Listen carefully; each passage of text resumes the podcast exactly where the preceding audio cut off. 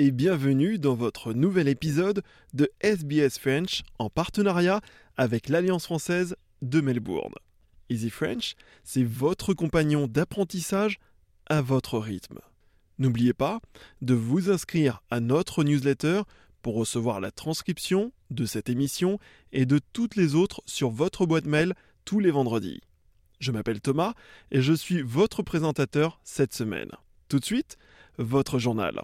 Une commission du Sénat a appris qu'aucune enquête n'avait été menée sur la manière dont les messages SMS privés de Scott Morrison avec le président Emmanuel Macron avaient été divulgués au journal. Interrogé par la sénatrice travailliste Cathy Gallagher, le ministre des Finances, Simon Birmingham, et le personnel du département du Premier ministre ont confirmé que ni la police fédérale australienne ni aucun département gouvernemental n'avait enquêté sur les fuites. La sénatrice Gallagher a insinué que le Premier ministre les avait peut-être lui-même divulgués.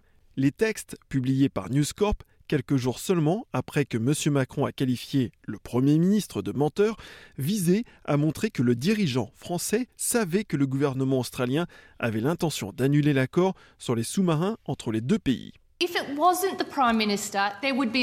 Investigation,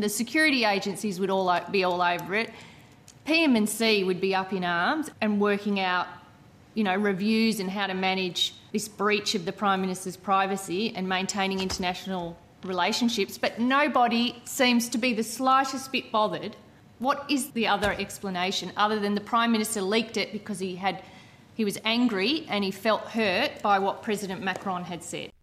La sénatrice travailliste Kimberley Kitching s'est servie de son statut parlementaire pour aider un riche homme d'affaires sino-australien et donateur politique qui était à l'origine d'une tentative de soutien financier des candidats politiques lors des prochaines élections.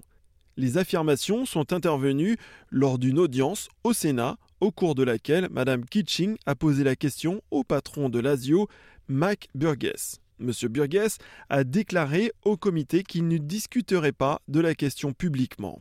Senator, as I said before, I will not comment on speculation of who um, is and who isn't targets in general or in specifically as you're asking me there. I think it's unfair that you ask me that question in public le gouvernement fédéral prend des mesures pour expulser rapidement les criminels nés à l'étranger reconnus coupables d'infractions sexuelles violentes ou graves. La coalition prévoit de présenter une législation au Parlement pour combler une lacune dans les lois sur les tests de personnalité en matière de migration. L'amendement proposé permettra au gouvernement de refuser ou d'annuler les visas des non-ressortissants qui ont été reconnus coupables et condamnés à au moins deux ans de prison pour des infractions graves et qui ont purgé au moins 12 mois en prison et qui sont considérés comme un risque pour la communauté.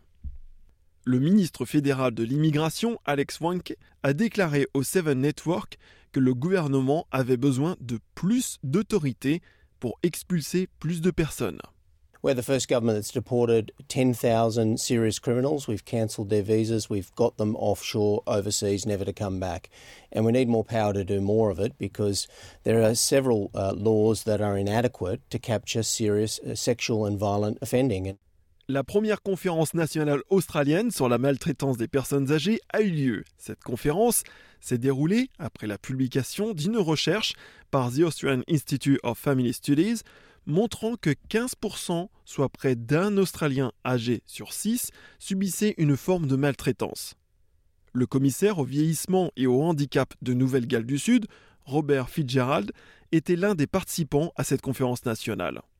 Il a déclaré à SBS News que la maltraitance des personnes âgées était le plus souvent perpétrée par des membres de la famille. This is all about family relationships that have, uh, that have gone wrong. And of course, it manifests itself in psychological abuse, financial abuse, sometimes physical abuse as well. And that's a really big learning because it's quite different from the abuse in, say, aged care facilities or in residential services that we hear about um, over and over again. Si vous avez besoin d'aide, contactez le service Elder Abuse au 1300 651 192 ou le 07 38 67 25 25. Une commission royale d'enquête sur la défense et le suicide d'anciens combattants se poursuivra à Sydney. L'enquête devant entendre le témoignage d'un vétéran gay de l'armée de l'air expulsé en raison de sa sexualité. Les audiences publiques qui dureront une semaine recueilleront des témoignages de membres de la communauté ADF qui ont eu des idées suicidaires ainsi que des membres de la famille de ceux qui s'en sont suicidés. Un groupe d'experts est également prévu pour proposer des améliorations au système coronaire.